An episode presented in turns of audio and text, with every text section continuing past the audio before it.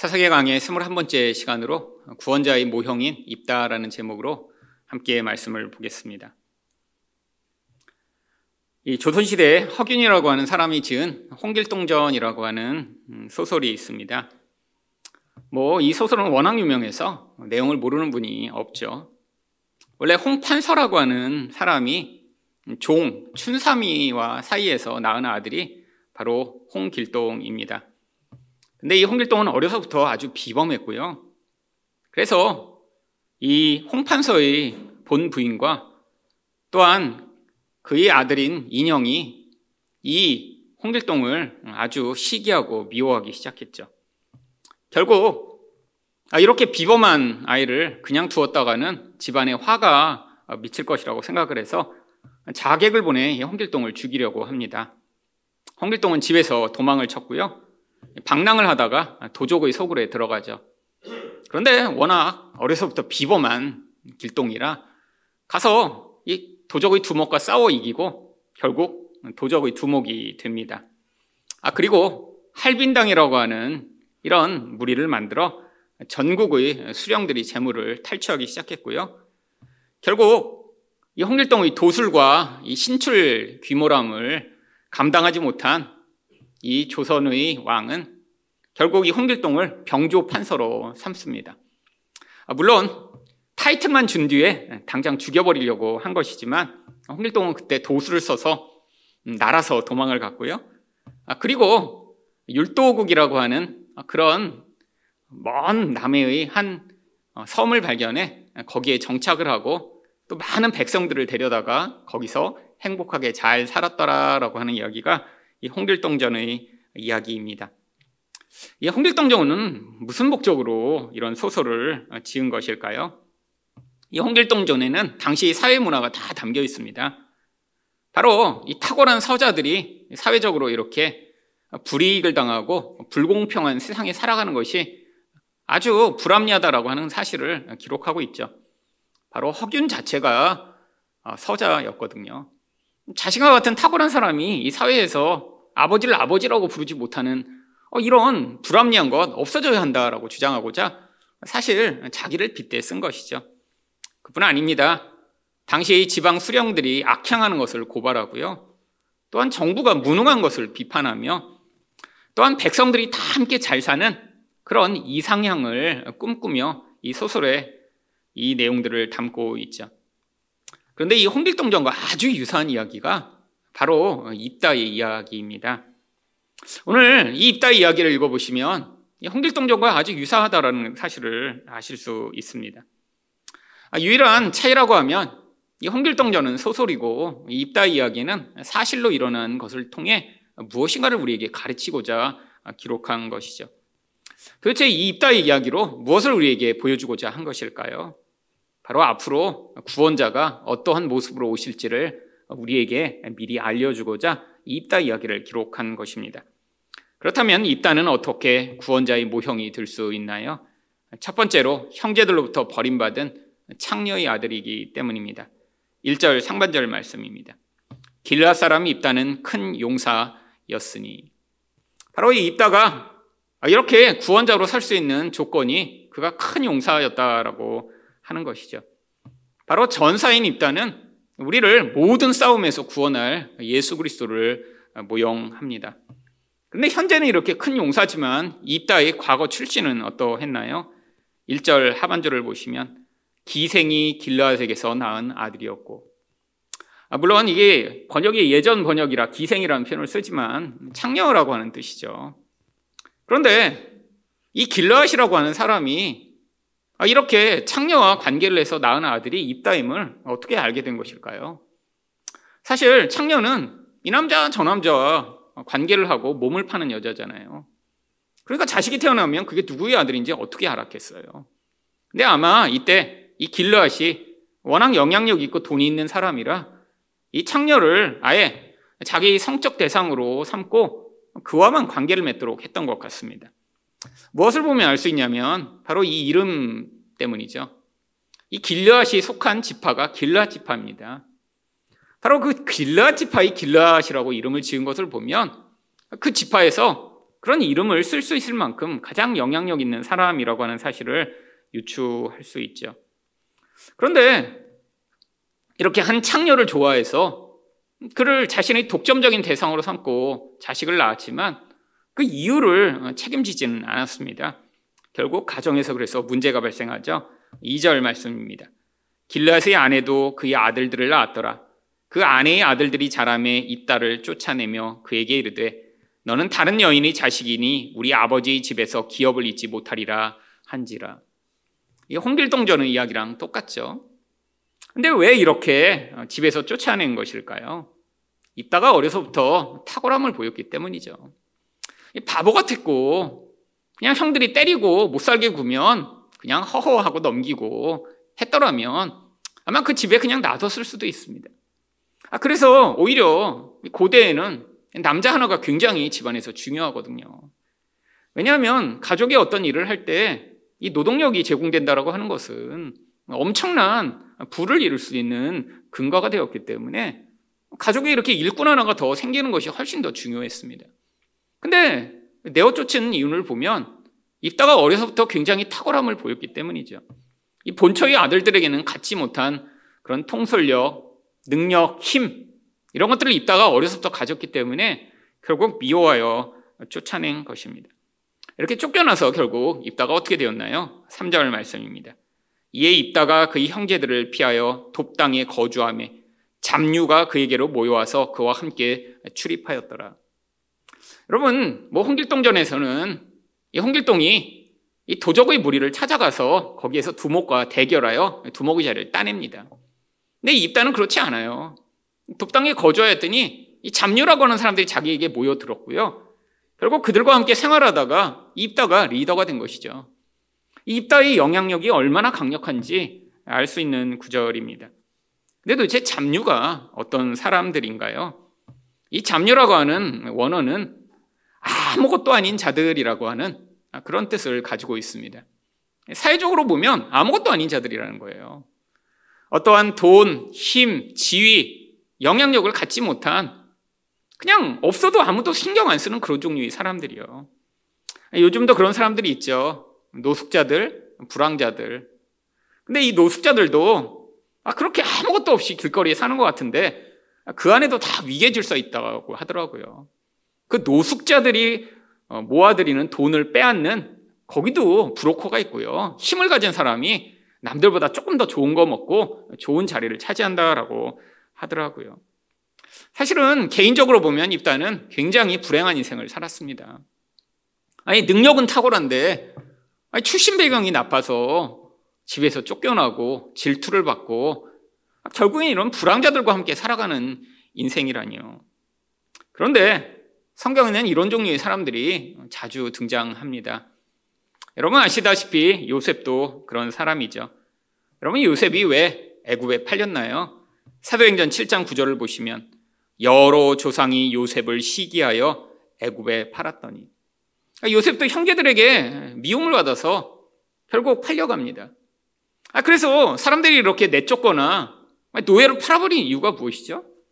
아니, 뭔가 탁월한 사람, 아, 그런 사람을 시기하고 미워해서 아, 그런 모든 일들을 하지 못하도록 팔아버린 것인데 결국 이 요셉이 나중에 무엇이 되나요?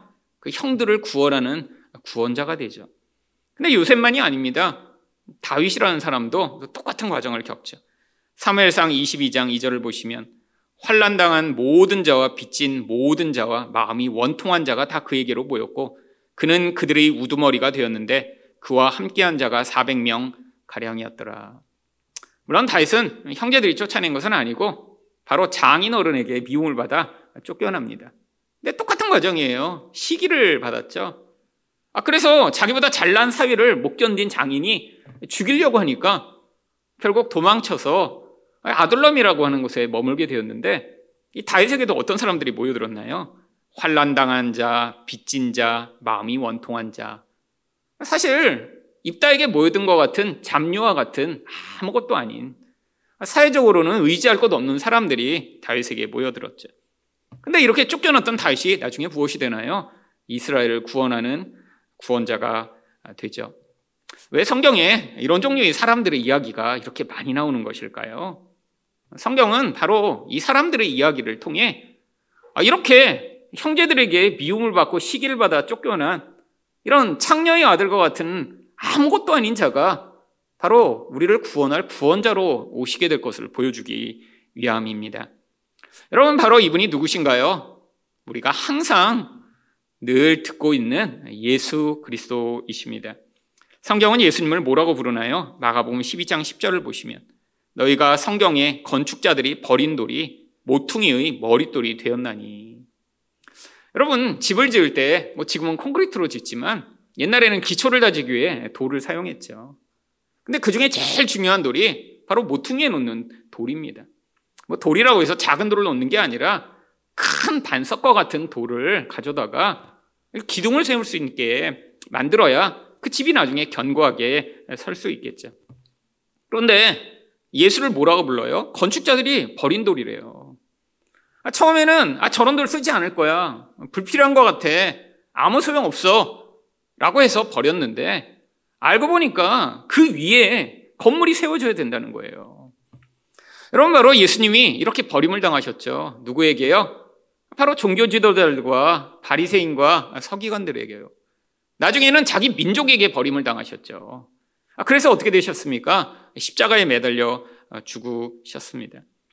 여러분, 바로 이 인간의 시기와 질투가 만든 결과죠. 바리새인들은 자기가 얻어야 할 영광과 권세를 예수가 가져가는 것이 못마땅해서 그를 죽이신 거죠. 여러분, 근데 이 예수가 오셔서 어떤 일을 하셨나요? 마가복음 2장 15절을 보시면 그의 집에 앉아 잡수실 때 많은 세리와 죄인들이 예수와 그의 제자들과 함께 앉았으니 이는 그러한 사람들이 많이 있어 예수를 따름이러라. 여러분 예수님 당시에도 이 세리 창기들은 인간으로도 인정받지 못하는 사람들이었습니다.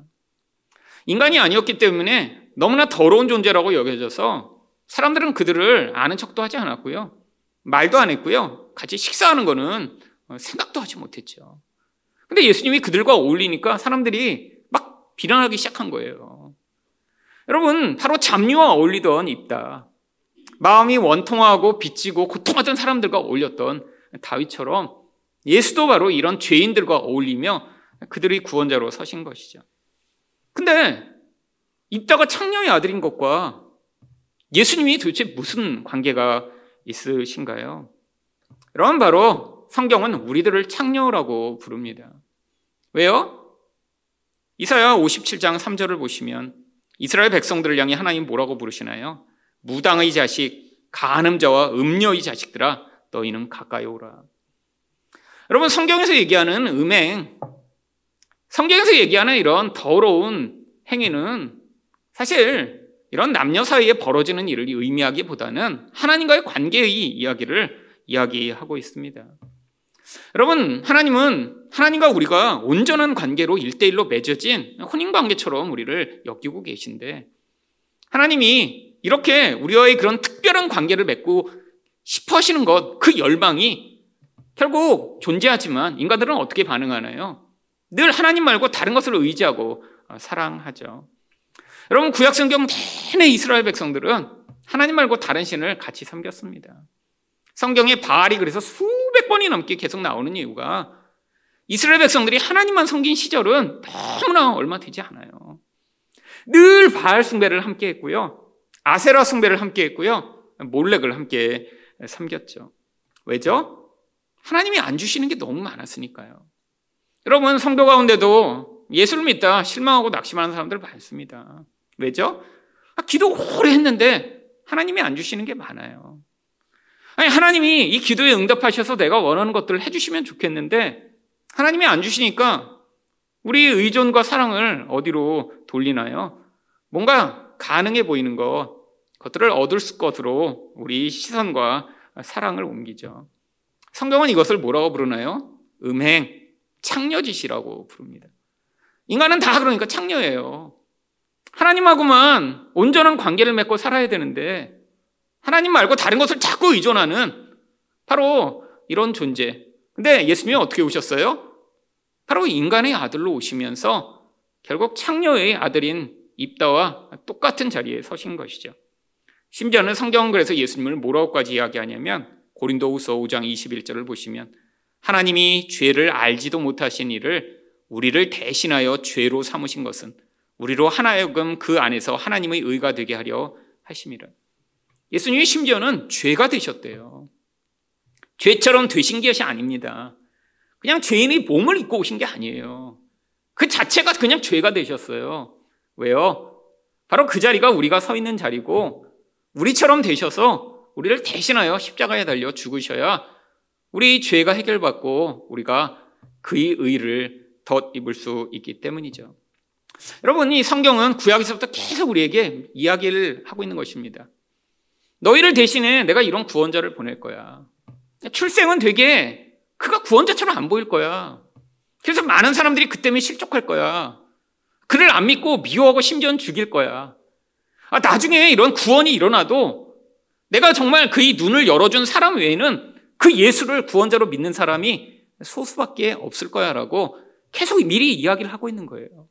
한 번도, 두 번도, 세 번도 아니라 구약성경 전체에서 장마다 부분마다 내가 이렇게 구원자를 보낼 테니까 이 구원자를 너희가 믿어야 산다라고 우리에게 이야기하고 있는 것이죠. 여러분, 입다 이야기는 사실 옛날에 이런 한 영적인 사람이 있었다라고 하는 이야기가 아니라 바로 예수를 우리에게 믿으라고 미리 알려주고 계신 것입니다. 여러분, 바로 이런 예수를 믿고 계신가요? 아니, 여전히 예수가 이렇게 유일한 구원자라고 하나님은 말씀하고 계신데 여러분 안에 여전히 어떤 사람을 의존하고 눈에 보이는 힘을 의존하고 돈을 의존하고 자기를 의존하고 계신 것은 아닌가요? 여러분, 인간의 위기는 바로 여기에서부터 시작된 것입니다. 하나님하고만 관계를 맺어야 되는데, 하나님 말고 자꾸 다른 거를 의존하니까 여기에서부터 모든 문제가 발생하는 것이죠. 결국 입다 이야기는 이렇게 입다처럼 오신 예수만을 믿어야 될 하나님 백성이 바로 다른 것을 의존하기 때문에 발생한 이 모든 문제를 다루고 있는 것이죠. 두 번째로 입다는 어떻게 구원자의 모형이 될 수 있나요? 위기로부터 구원할 유일한 구원자이기 때문입니다. 4절 말씀입니다.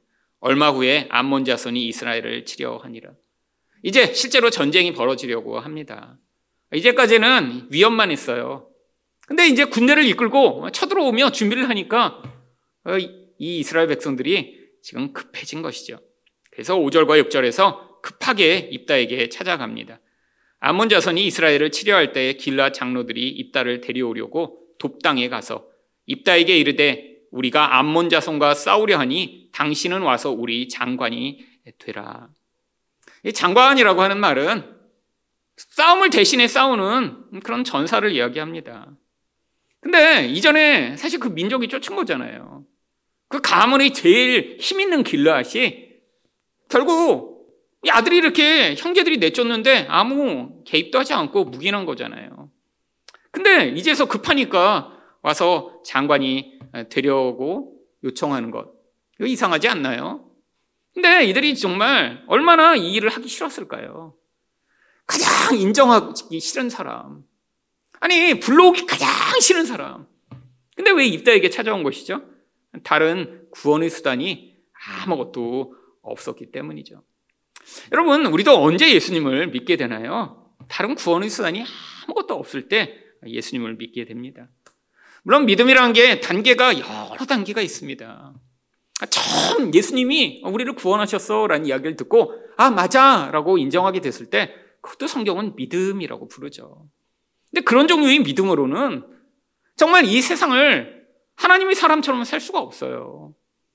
여러분, 이 정도의 믿음에서 시작해 그 다음에 아, 찬송도 부를 수 있고 아, 성경책도 창세기가 맨 처음에 있고 요한계시록 맨 끝에 있다. 이 정도 알게 되고 교회 다니면서 이제 교회에서 쓰는 용어도 쓰고 했다고 해서 믿음이 자라는 것이 아닙니다. 여러분, 성경은 우리에게 한 가지만 요구해요. 예수만 믿으라고요. 여러분, 뭐 남들처럼 찬양을 잘 많이 몰라도 되고 성경을 잘 몰라도 됩니다. 근데 하나님이 우리에게 이 말씀을 주신 이유가 뭘까요? 바로 예수 믿으라고 말씀을 주신 거예요. 말씀을 모르면 예수를 믿을 수가 없습니다. 여러분, 저도 제 믿음이 정말 제가 어렸을 때보다 훨씬 커졌습니다. 진짜 요즘에 제가 사는 걸 보면, 야, 나도 20대 때, 10대 때, 지금 내가 예수님을 알고 믿듯이 믿었으면 정말 견고하게 살았을 텐데. 그때는 정말 맨날 요동하고 근심하고 불안하고 막 너무 마음이 힘들고 어려운 시절을 많이 보냈죠. 근데 어떻게 어떡하지? 그냥 나이가 들면 믿음이 점점 커지나요? 근데 제 주변에 나이 드신 분들을 보니까 나이가 든다고 믿음이 커지는 게 아니더라고요. 나이가 드니까 불안함이 더 커지는 분도 많이 봤습니다. 나이가 드니까 근심 걱정이 너무 많아지는 거예요. 젊어서는 오히려 내가 잘할 수 있을 것 같고 했는데 나이가 드니까 후회도 많아지고요. 원망도 많아지는 분도 많이 보았습니다. 여러분, 근데 제가 믿음이 커진 가장 중요한 근거가 성경을 통해서였어요. 아니, 창세기를 봐도, 오, 예수님 이야기를 해놨네. 출애굽기 봐도 예수님 이야기를 해놨네. 아니, 성경 전체가 이미 몇 천 년 전부터 내가 이렇게 예수를 통해 구원할 거다라는 얘기를 차곡차곡 한치 오차도 없이 써놓으신 걸 보면서 아, 정말 하나님이 이 모든 말씀대로 이루어 가시는구나 하는 사실을 삶에서 경험하며 예수를 점점 믿게 된 것이죠. 근데 그것만으로 예수를 믿은 건 아닙니다. 그 외에 또 한 가지가 반드시 필요한 게 있어요. 그게 바로 무엇인가요? 이스라엘 백성들이 왜 입다를 찾아왔죠? 바로 10장 9절에서 있었던 이스라엘의 곤고가 심하였더라. 그럼 바로 이 곤고 때문에 찾아온 것입니다. 여러분 지난주에 말씀드렸지만 이 곤고라고 하는 야차르라는 히브리어가 무슨 뜻이라고 말씀드렸나요? 여러분 바로 사방에서 지금 눌려서 지금 막 끼어서 스트레스를 받는 상황을 이 곤고라고 말씀을 드렸죠. 정말 옴짝달싹 할 수 없이 눌려 있는 상황입니다. 여러분 인생 가운데 이런 때를 우리는 고난이라고 부르죠. 내 마음대로 뭔가 할 수 없어요. 자유를 잃어버린 것 같아요. 너무 생각이 많고 눌려서 도대체 어떻게 할 수가 없는 그런 상황이에요. 여러분, 세상 사람들은 이 곤고이 때 낙심하고 좌절하고 포기하는 경우가 많죠. 여러분, 근데 하나님 백성에게는 이 곤고가 왜 필요한가요? 바로 다른 것 붙들거나 의존하지 않고 이제까지 창녀지 타는 것 내려놓고 예수를 향해 고개를 들고 그 예수를 향해 구원을 바라라고요. 여러분, 이렇게 찾아와 입다에게 구원해 달라고 하니까 입다가 화난 게 당연하죠. 7절에서 그래서 입다가 뭐라고 얘기합니까? 입다가 길라 장로들에게 이르되 너희가 전에 나를 미워하여 내 아버지 집에서 쫓아내지 아니하였느냐? 이제 너희가 환란을 당하였다고 어찌하여 내게 왔느냐 하니라. 아, 이전엔 쫓아내 놓고 지금 필요하니까 와서 도와달라고 그래? 싫어! 라고 하는 이야기죠. 여러분, 아, 이게 너무 당연한 반응이죠. 얼마나 아, 이렇게 쫓겨나 힘들고 어렵게 살았을까요? 아니, 그 당시야 이렇게 영향력이 있는 그런 사람이 됐지만 그 오랜 시간 동안 불황자들과 함께 살아가며 거기에서 자기의 그런 왕국을 이루며 살기까지 얼마나 많은 싸움과 고통과 눈물이 있었을까요? 여러분 그런데 지금 이 길라 장로들은 절박합니다. 지금 다 죽게 생겼어요. 그러니까 마지막으로 다시 입다가 받아들일 수 있는 한 가지 조건을 내놓죠. 8절입니다. 그러므로 길르앗 장로들이 입다에게 이르되 이제 우리가 당신을 찾아온 것은 우리와 함께 가서 암몬 자손과 싸우게 하려 함이니 그리하면 당신이 우리 길르앗 모든 주민의 머리가 되리라 하매 앞에서는 장관이 되게 해주겠다고 얘기를 했어요. 근데 지금은 한 단계 더 높입니다. 이제 머리가 되게 해주겠다고. 여러분 장관과 머리 차이가 무엇일까요? 장관은 어떤 역할을 감당하는 사람입니다. 지금 전쟁이 되니까 전쟁을 하는 장관으로 세워주겠다는 거예요. 물론 장관이 돼도 그에 대한 보상과 그런 대한 예우가 있겠죠. 근데 그 목적을 다 성취하고 나면요. 장관은 얼마든지 해임이 가능합니다. 아니, 국방부 장관을 세웠어요. 그래서 전쟁을 잘했어요. 그러고 나면, 아니, 끝났으니까 이제 그만하세요. 얼마든지 할 수 있죠. 그러니까 지금 입다가 싫다고 한 거예요. 아니, 나한테 그렇게 문제 해결해달라고 와서 장관 하라고 하라고? 싫어, 싫어. 그러니까 이 사람들도 안 거예요. 결국 무엇을 내놓습니까? 머리를 내놓죠. 여러분, 머리란 게 무엇인가요? 최고 지도자요. 문제 해결을 했다고 해서 잘리지 않는, 아니, 계속해서 그들을 통치할 수 있는 자리를 내어 놓는 것이죠. 그러니까 입다가 구절에서 그 약속을 재확인합니다. 입다가 길라 장로들에게 이르되 너희가 나를 데리고 고향으로 돌아가서 암몬 자손과 싸우게 할 때 만일 여호와께서 그들을 내게 넘겨주시면 내가 과연 너희 머리가 되겠느냐. 아, 여기서는 입다가 지금 어 그건 할 만한데 입다는 장관을 하고 싶지 않아요. 이 사람들이 어떤 사람인지 너무 잘 알고 있습니다. 그게 인간의 생리죠. 아, 필요할 때만 요청했다가 필요 없으면 버려버리는 이 인간. 아, 이전에도 자기가 아, 불필요하다고 생각하니까 버려버린 거잖아요. 지금 또 똑같은 일이 벌어지려고 하니까 나를 머리로 세워줄 거야, 진짜? 그 약속을 얻어내기 원하죠. 그때 다른 수단이 없던 길라 장로들이 10절에서 이렇게 약속합니다. 길라 장로들이 입다에게 이르되 여호와는 우리 사이 증인이시니 당신의 말대로 우리가 그렇게 행하리이다. 하나님 앞에서 약속을 합니다. 아, 이게 아니고는 입다가 자기들의 그런 요구를 들어주지 않을 게 너무 명확했으니까 하나님 앞에서 약속을 하고 머리로 세우기로 하죠. 그래서 11절에서 결국 하나님 앞에서 이 모든 의식을 통해 입다를 머리로 세우기로 합니다.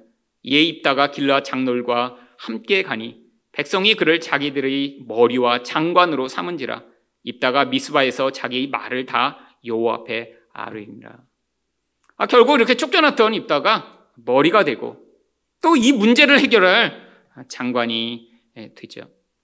여러분 이 모든 과정들이 왜 기록된 것일까요?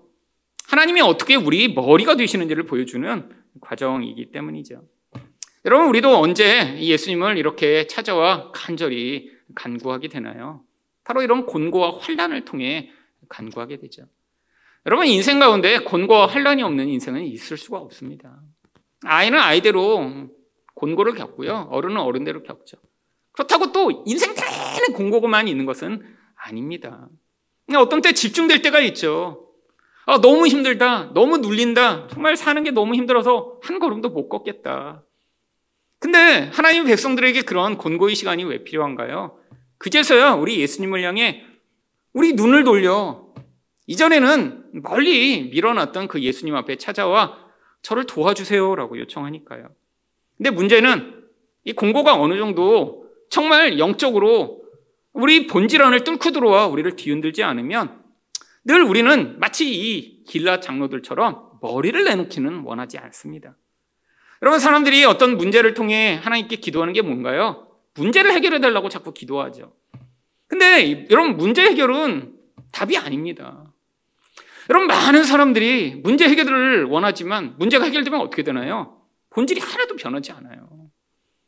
하나님과의 관계도 변하지 않고 우상 숭배도 변하지 않고 마음의 그 모든 자기가 하나님처럼 살려고 하는 그 본질이 변하지 않아서 하나님은 이렇게 장관 자리를 하나님께 요구하며 하나님이 이 문제만 해결해 주시면 이런 요구에 응답하시지 않죠. 하나님이 우리에게 요구하시는 자리는 머리 자리입니다. 이런 머리는 뭔가요? 우리 인생의 모든 주도권이 하나님에게 있는 거예요. 예수님이 말씀하시면 우리가 그 예수님의 뜻대로 살아가고 반응할 수 있는 자리. 아, 그걸 예수님께 자꾸 내어놓기를 원하시죠. 아, 원래는 예수님이 주인이세요. 우리가 부르길 그래서 예수님을 뭐라고 부릅니까? 주님이라고 부르죠. 여러분, 이 주님은 그냥 호칭이 아닙니다. 여러분, 고대 노예가 자기 주인을 향해 바로 메스터라고 부르던 호칭이 주님이라는 호칭이에요. 우리가 예수님을 향해 주님이라고 부를 때마다 우리는 정은 노예입니다. 그래서 주인이 원하시는 대로 제가 하겠습니다라고 말씀만 하여 주세요라고 하는 반응을 하는 것이 바로 주님이라고 부르는 것이죠. 여러분, 우리 인생에서 근데 우리가 어떻게 예수님을 이렇게 우리 머리가 되도록 할 수 있나요? 결국 이런 환란과 곤고를 통해서 있죠. 여러분 그런데 이 머리가 결국 인생에서 또 우리가 예수님을 머리로 섬기는 것을 배우는 자리가 바로 가정입니다. 특별히 하나님은 그래서 이 부부 관계를 머리와 몸의 관계로 설명하고 계시죠. 에베소 5장 23절입니다. 이는 남편이 아내의 머리됨이 그리스도께서 교회의 머리됨과 같음이니 그가 바로 몸의 구주시니라. 여러분 성경은 예수님이 머리고 교회가 몸이라고 이야기를 합니다. 그런데 거기서 더 나아가 남편이 머리고 아내가 몸이라고 이야기를 하죠. 여러분, 우리가 예수님의 뜻에 복종해야 된다는 우리는 다 잘 알아요. 근데 왜 복종해야 되나요? 예수님이 우리를 혼내시고 우리가 가진 걸 빼앗고 막 병 주시고 그럴까봐 우리가 복종해야 되나요? 이건 잘못된 생각이죠. 이런 생각으로 복종하는 사람들을 뭐라고 부릅니까? 율법주의자라고 부르는 거예요. 뭔가 내가 얻고 싶은 게 있거나 혹은 내가 불행이 닥칠까봐 아, 그래서 어떤 뜻에 복종하는 것을 율법주의라고 부릅니다. 여러분, 하나님은 우리와 그렇게 관계 맺은 분이 아니에요. 여러분, 우리 주님은 우리에게 무엇을 주셨나요? 자기 생명을 주셨잖아요. 바로 온전한 사랑을 우리에게 주셨으니까 그 사랑을 받은 자가 어떤 반응을 해야 되나요? 바로 그분에게 복종하여 이제 내가 가진 생명이 나의 것이 아니니까 나의 모든 것은 당신의 것이며 나의 생명은 당신에게 있으니까 내가 당신의 뜻에 살아 살겠습니다라고 하는 것을 성경은 복종이라고 이야기를 합니다. 여러분 그런데 왜 아내에게 이런 복종을 요구하는 것이죠? 여러분 남편에겐 요구를 안 하나요? 여러분 남편에게도 동일하게 요구를 하죠. 남편은 아내를 어떻게 하라고 이야기합니까? 사실 자기 몸처럼 사랑하라고 요구하죠. 여러분 이거는 권위의 관계입니다. 여러분 사랑의 관계고요. 여러분 그러면 아내가 남편에게 복종하는 것은 아, 뭔가 시대착오적이고 아, 어떻게 전 근대적으로 그렇게 살아 이야기하지만 이 관계가 바로 하나님과 예수님의 관계고 예수님과 교회의 관계예요. 하나님은 온전한 사랑으로 예수님에게 하나님의 뜻을 전하시고 예수님은 거기에 온전히 복종하여 순종하십니다. 교회도 마찬가지예요. 예수님은 자기 생명을 다해 교회를 사랑하셨고 그 생명을 다한 예수님의 사랑에 대한 반응이 바로 교회는 그 뜻에 복종하는 것이죠. 근데 왜 이거를 특별히 가정 안에서 부부 사이에 이런 명령으로 주신 것일까요? 사실은 우리 이번 주에 결혼하는 우리 커플도 아마 이 명령을 머리로만 알고 이제 삶에서 적용하는 게 얼마나 어려운 것인가를 매일매일 경험하게 될 것입니다. 사실은 왜 그렇죠? 죄성 때문이죠. 여러분, 죄가 만든 부부 사이 가장 강력한 영향력을 창세기 3장 16절은 이렇게 기록합니다. 또 여자에게 이르되 너는 남편을 원하고 남편은 너를 다스릴 것이니라.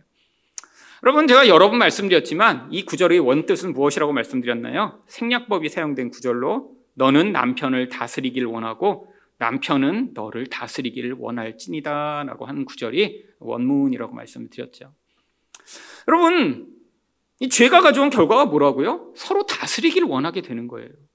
이전에는요 남편은 아내를 생명을 다해 사랑하고 아내는 남편에게 복종하는 게 그게 사랑의 관계의 전형이에요. 근데 죄가 들어오면서 이 관계가 깨져버립니다. 그래서 죄성이 나타난 결과가 뭐냐면 서로 사랑하진 않아요. 근데 뭐 하고만 싶어요? 다스리길 원해서 못 견디는 것입니다. 근데 왜 다스리기를 원할까요? 인간의 무서운 이기적 속성 때문이죠.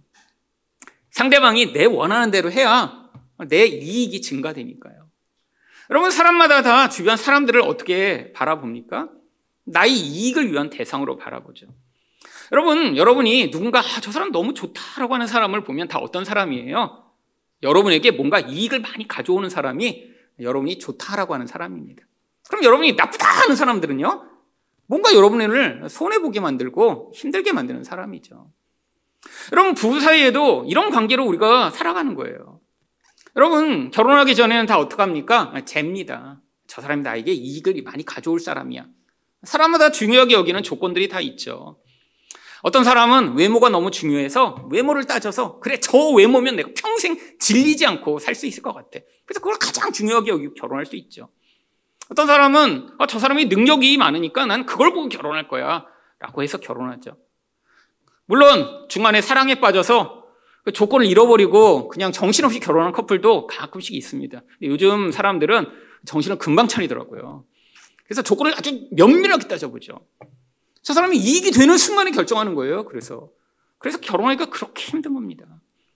옛날에는 훨씬 더 쉽게 결혼했어요. 근데 요즘은 조건을 따질 수밖에 없는 세상이 되어버렸죠. 왜요? 집값 너무 비싸고. 사는 게 옛날처럼 쉽지가 않아요. 그러니까 뭔가 그 조건이 서로 맞은 그 결정적인 순간에만 결정하도록 이미 많이 마음에 그런 고민과 결정을 늦추게 되죠. 여러분, 근데 결혼하고 나면 무슨 문제가 발생하나요? 결국 상대방이 자기 이익에 완전히 부합하지 않는 경우가 계속해서 발생하죠. 그때 뭘 합니까? 이제 다스리기 원하는 욕구가 분출되어 나오는 것이죠. 내가 원하는 대로 해. 내 말대로 해. 여기에는 다 뭐가 내포되어 있나요? 내가 손해보지 않도록 내가 원하는 것을 들어줘라고 하는데 그렇게 할 수 있습니다. 어떤 영역은요? 내가 중요하지 않다라고 하는 영역, 내게 손해가 끼쳐지지 않는 영역은요. 근데 여러분, 결혼이라는 건 삶의 현장을 공유하잖아요. 일상을 매일 같이 살아야 되잖아요. 근데 어떻게 어떤 중요한 영역에서만 서로 이익이 충돌 안 되고 살 수 있나요? 모든 영역에서 서로 걸립니다. 삶의 동선이 똑같고 같은 경제 공동체인데 어떻게 똑같은 그런 이익이 걸리지 않은 대로 살아갈 수 있어요. 그러니까 서로 자기 뜻을 내세우기 시작하죠. 특별히 자녀가 생기고 삶의 관계들이 복잡해질수록 서로 생각하는 게 너무 다르기 때문에 계속 충돌할 수밖에 없습니다. 근데 여기서 뭘 하나님이 보여주시고자 하는 거예요? 아니, 왜 이 부부관계에서 이런 고통스러운 과정이 있을 거라는 사실을 우리에게 알려주시고 그냥 우리에게 마치 저주를 주신 것처럼 말씀하신 것일까요? 여러분, 이게 바로 우리가 구원받는 과정이고 도구이기 때문이죠. 여러분, 인간이 원래 가야 될 온전한 모습의 끝에는 뭐가 있냐면 하나님과 예수님의 관계, 예수님과 교회의 관계가 있는 거예요. 어떤 관계요? 죽기까지 사랑하고 그리고 온전하게 복종하는 관계예요. 사랑과 복종으로 이렇게 완전히 연합된 관계가 이게 온전한 관계입니다. 여러분, 근데 사랑하는데 복종을 안 해요? 여러분, 사랑한다는 게 뭐죠? 내가 이렇게 원하는 게 있는데 상대에게, 야, 내가 원하는 걸 넌 따라와. 라고 요구하는 게 사랑이 아니잖아요. 상대를 위해 내가 죽기까지 사랑했다면 상대의 온전한 유익을 위해 나를 포기하는 것입니다. 여러분, 이런 온전한 사랑은 무엇, 어떤 사람만 가능하죠? 바로 고린도전서 13장에 나오듯이 자기 유익을 굳지 않는 자기 이익을 하나도 생각하지 않는 그런 자기 옛사람이 죽은 사람만 가능한 사랑이죠. 그러니까 사실은 이렇게 사랑하는 사람에게는 자기 욕심이 없기 때문에 그런 사랑이 가능한 것이죠. 근데 반대로 여러분, 온전한 복종은 언제 가능하나요? 내 이익이 없는 사람만이 가능한 것입니다. 내 생각과 내 이익을 추구하는데 어떻게 복종할 수 있어요? 너 이거 해. 그런데 회사에서는 할 수 있죠. 근데 부부 사이에는 이게 어려운 이유가 무엇이죠? 내 뜻과 내 이익을 자꾸 계산하니까요. 그러니까 이런 복종도 어떤 사람만이 가능한가요? 온전한 그런 자아가 죽어 내 욕망을 포기한 자만 가능한 것이죠.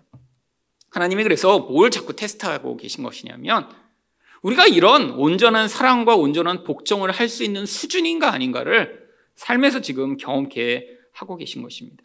그래서 에베소 5장 25절에서 남편들아 아내 사랑하기를 그리스도께서 교회를 사랑하시고 그 교회를 위하여 자신을 주신 같이 하라.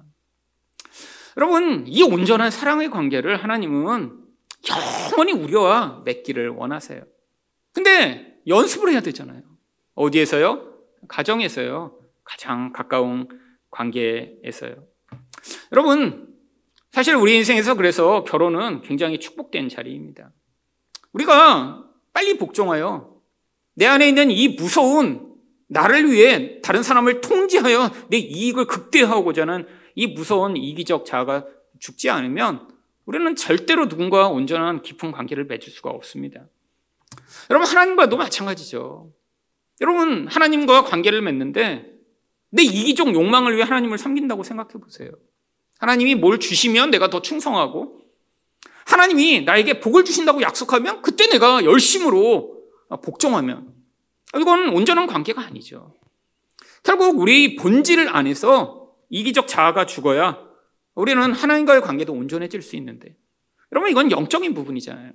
하나님이 그래서 우리 삶의 부분에서 우리가 매일 우리 부부관계나 가장 가까운 관계들을 통해 우리가 얼마나 지금 옛 자아가 죽으며 예수님이 원하시는 그런 수준으로 성장하고 있는지를 테스트하기 원하시는 것이죠. 여러분, 지금 결혼하신 분도 있고 결혼하시지 않은 분도 있지만 특별히 결혼하신 분들은 지금 자꾸 점검하셔야 됩니다. 이 아내랑 이 남편이랑 살면 나는 그런 사랑을, 그런 복종을 하고 있는가. 여러분 결혼해서 오래됐는데도 남편이 말하는 것마다 싫어 안 해. 하고 마음이 막 튀어나와요. 지금 자아가 하나도 안 죽은 거예요. 자아가. 여러분 반대로 아내가 얘기하면 온전한 사랑을 하는 남편이라면 어떻게 되세요? 자기 뜻과 의지가 없잖아요. 그래서 내 생명을 다해 아내가 여보하면 내 생명을 다 가져가 이렇게 반항하지 않고 뭘 또 원해? 뭐 하라고? 이런 마음이 있다면 지금 자아가 하나도 안 죽은 거예요. 하나도. 여러분 쉽죠? 그럼 삶에서 금방금방 드러납니다. 매일 매일 나타나잖아요. 이건 여러분 영적 관계는 잘 몰라요. 우리가 얼마나 자아가 죽었는지, 우리가 예수님 안에서 지금 얼마나 지금 잘 살고 있는지 우리는 모릅니다. 뭘로 아시겠어요? 여러분 지난주보다 예수님을 더 사랑하고 계신가요? 지난주보다 여러분이 자아가 죽었는지 살았는지 지금 테스트할 수 있는 뭐, 뭐가 있나요? 영적으로는 우리는 몰라요. 여러분 그런데 어디서 알아요? 가정에서요. 여러분 오시는 길에도 서로 복종하고 사랑하지 않으셨다면 여러분 자아가 지난주보다 하나도 안 죽은 거예요. 지난주에 싸우신 걸로 똑같이 싸우면서 오셨다? 그러면 지금 문제가 심각한 거죠. 아니 지금 11시 예배인데 아직도 준비 안 했어! 물론 정기적으로 늦고 계시다면 문제가 있습니다. 왜요? 준비를 빨리 하셔야죠. 근데 여러분 이것도 사람마다 가지는 입장과 태도가 너무 다른 것 같아요. 일단 뭐 제가 여러분 뭐 예배 늦게 오시는 거 가지고 뭐라고 하지 않잖아요. 잘. 왜 그런 줄 아세요? 여러분 예전에 어떤 분이 저한테 맨날 왜 성도들 이렇게 예배 지나서 오는데 저한테 야단 안 치냐고 저보고 하여튼 엄청나게 저를 스트레스 주셨어요. 지금 안 계시니까 얘기하는 겁니다. 그분은 누가 늦게 오는지 맨날 다 보고 계셔. 그래갖고 이제 끝나고 찾아오세요. 아무개 아무개 오늘도 늦었는데 이렇게 정기적으로 늦는 사람이 얘기해야 되지 않겠냐고. 근데 우리 교인들 되게 멀리서 오시잖아요. 여러분, 차 없는 사람은 버스 한 번 놓치면 20분씩 막 하는데, 아, 늦을 수도 있죠. 괜찮습니다. 여러분, 교회 일찍 온다고 정말 영적으로 성숙한 건가요? 그보다 더 중요한 게 복종하고 사랑하는 거죠. 근데 사람마다 왜 시간에 대해 어떤 사람은 예민하죠?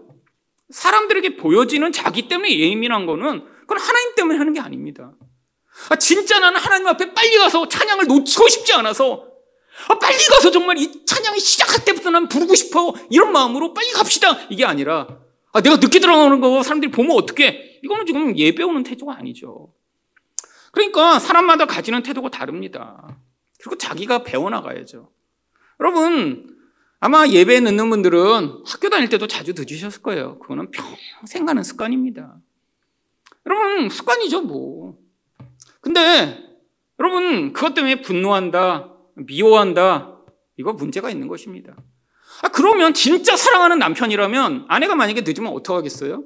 아내가 빨리 갈 수 있게 미리 옷도 다 들고 서 있고 머리도 빨리 가서 말려주고 있고 그 다음에 애는 벌써 밥까지 다 먹이고 다 씻겨갖고 차에 가서 두 시간 전에 이미 앉아 있으면 어떻게 늦겠어요? 근데 띵까 띵까 놀고 있다가 아, 왜 빨리 준비 안 해? 이러고 있으면서 늦으면 그리고 화내고 여러분 이거 좀 문제가 있는 거죠. 진짜 사랑하면 여러분, 온전하게 함께 할 수 있는 자리를 갈 수 있도록 서로 애써야죠. 아, 그리고 진짜 복종한다면, 아, 저게, 아, 내 남편은 저렇게 항상 예배를 정말 하나님 앞에 드리고 찬양 드리고 싶어 일찍 가고 싶구나. 그러면 어, 그 복종으로 미리 준비할 수 있겠죠. 근데 이게 아니라 다른 의도와 목적으로 하게 되면 오래 지속할 수 없습니다. 그렇잖아요? 한 번 일찍 가려고 하고, 그 다음엔 또 습관이 나를 지배하게 되죠. 여러분, 저는 여러분이 뭐 예배 일찍 오나 늦게 오나 기억하지 않습니다. 하지만 알게는 되더라고요. 기억은 안 하는데 그게 또 몇 년 동안 반복되니까 아, 알게는 돼요. 왜냐하면 제가 문 앞에 서 있다가 들어왔는데 보니까 없던 사람이 항상 있어.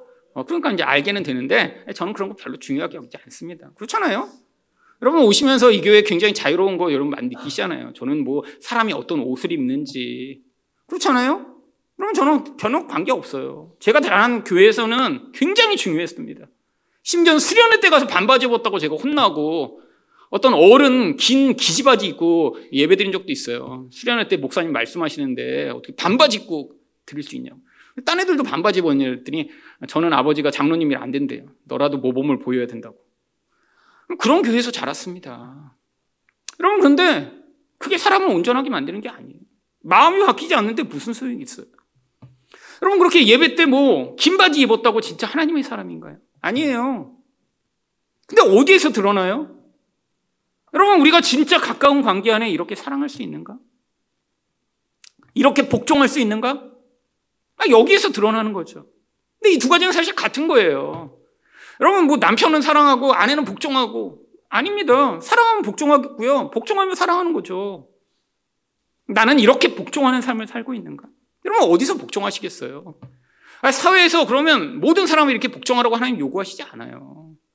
회사에서는 필요한 만큼만 하세요. 근데 가정에서는요. 여러분 이러면 또 꼭 이런 사람이 있어요. 아, 남편은 나를 사랑하지 않는데 왜 나한테만 복종하라고 하지? 손해잖아. 그래서 남편이 사랑을 하면 내가 복종해야지. 여러분, 끝까지 그러면 복종 못 합니다. 여러분, 조건으로 좀 하려고 그러면 언제 그런 사랑과 복종이 되겠어요? 하나님은 먼저 은혜를 받은 자가 하나님 말씀에 순종하기를 원하세요.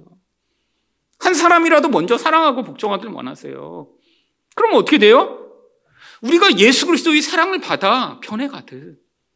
여러분 가정에도 먼저 은혜 받은 자가 사랑과 복종으로 반응하면 반드시 그 열매가 나타나게 되어 있습니다.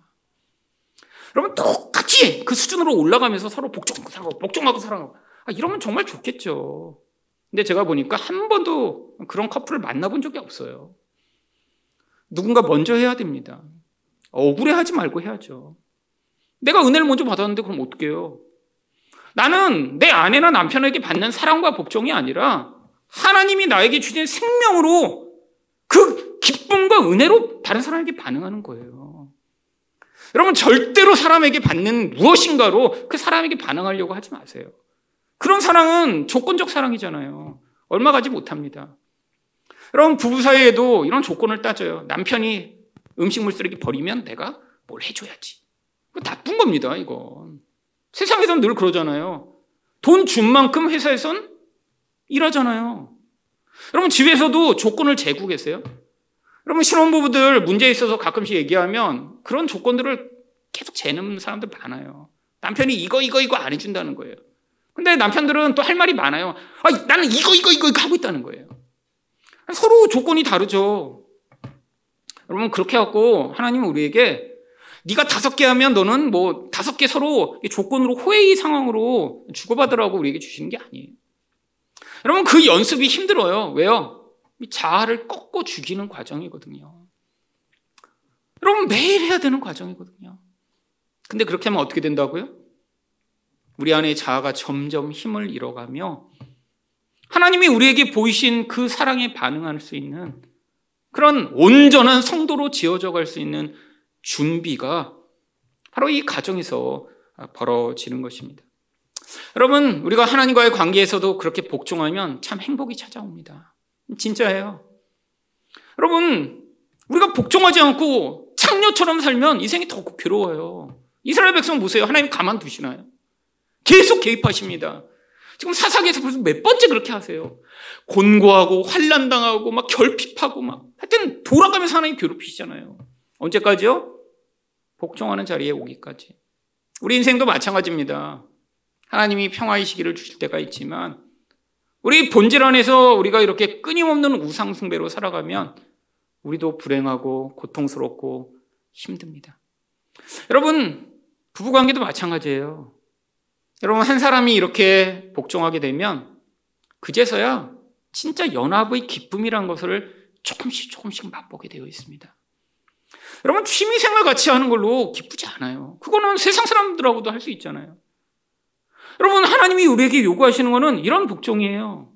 상대방이 뭔가 나에게 주니까 뭐 멋지고 잘났으니까 하는 복종이 아니라 바로 하나님의 명령이기 때문에 내가 사랑해서 하는 그 온전한 복종으로 반응하고 또한 그렇게 예수님처럼 사랑할 때 여러분 당장에 나타나지 않는 결과가 아, 우리는 싫어할지 모르지만 반드시 열매 맺을 것이고요.